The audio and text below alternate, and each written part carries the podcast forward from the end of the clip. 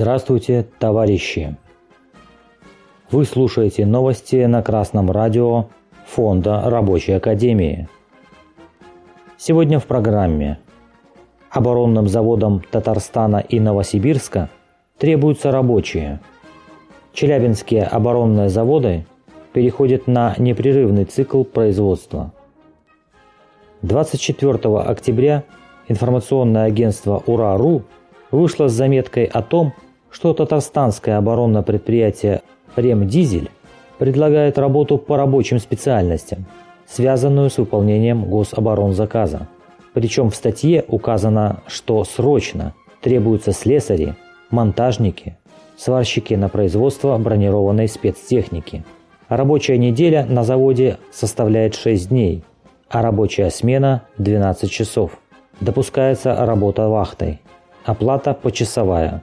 Поэтому в месяц возможно заработать до 120 тысяч рублей. 12 октября информагентство bfm.ru в Новосибирске сообщило, что предприятия Новосибирска, работающие в оборонной сфере, резко увеличили поиск новых работников. Количество вакансий для предприятий региона, участвующих в выполнении оборонного заказа, выросло на 52%. Наиболее востребованными рабочими специальностями являются токарь, слесарь-ремонтник, фрезеровщик. Подобный интерес к таким профессиям сейчас фиксируется во всех регионах России, где есть предприятия, которые работают на оборонный заказ. 14 октября информационное агентство «Первое областное» выпустило статью о том, что оборонные заводы в Челябинске перешли на непрерывный цикл производства продукции военного назначения на шестидневную рабочую неделю, на 12-часовую рабочую смену. Челябинский тракторный завод перешел на круглосуточный режим работы. Завод поставляет танковые двигатели.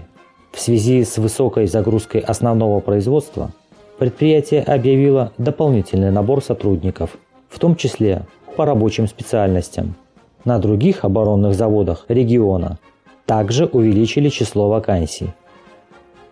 Сегодня в буржуазных СМИ все чаще звучит советский лозунг «Все для фронта, все для победы». Из новостной ленты тех же буржуазных СМИ мы видим, что рабочие на оборонных заводах уже для победы жертвуют самым дорогим – это своим здоровьем.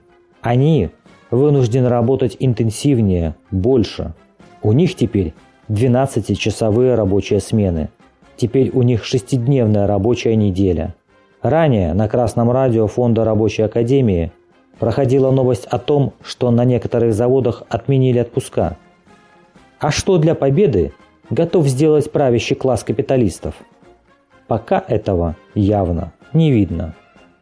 Можно перевести заводы на работу в 4 смены по 6 часов, обучить рабочим профессиям тех, кто лишился работы в сфере услуг и торговли. Правительство может создать амортизационный фонд и обязать капиталистов делать отчисления в этот фонд для обновления оборудования, чтобы повысить производительность труда. Правительство может ввести директивное планирование, чтобы рационально и максимально быстро использовать те ресурсы, которые имеются у России. Все эти меры могут привести к полной ликвидации безработицы – к увеличению объема выпускаемых товаров военного назначения. А что делать рабочим? В этом вопросе Рабочая партия России занимает последовательную, четкую и понятную позицию. Еще летом Центральный комитет партии сделал заявление, в котором указал, во-первых, на необходимость согласования с профсоюзными организациями и рабочими комитетами особого порядка и условий привлечения к работе за пределами установленной продолжительности рабочего времени в ночное время, в выходные и нерабочие праздничные дни, предоставление ежегодных оплачиваемых отпусков, имея в виду, что именно работники наиболее заинтересованы в обеспечении обороноспособности России и лучше всех знают возможности эффективной работы. Во-вторых, при выполнении работы в таком режиме необходимо предусматривать дополнительную оплату сверх установленной законом оплаты за сверхурочную работу. работу в выходные и нерабочие праздничные дни. В-третьих, повышенную трудовую нагрузку работников надо компенсировать увеличением продолжительности оплачиваемых отпусков в период после выполнения задач специальной военной операции. Только реализуя интересы рабочего класса, всех трудящихся, можно добиться успеха России и ее союзников в борьбе с пособниками американского фашизма во внешней политике на Украине. Если же к вам, товарищи рабочие, не вышли с предложением обсудить и согласовать новые условия труда, то вы сами можете проявить эту инициативу со своими предложениями по компенсации и доплатам.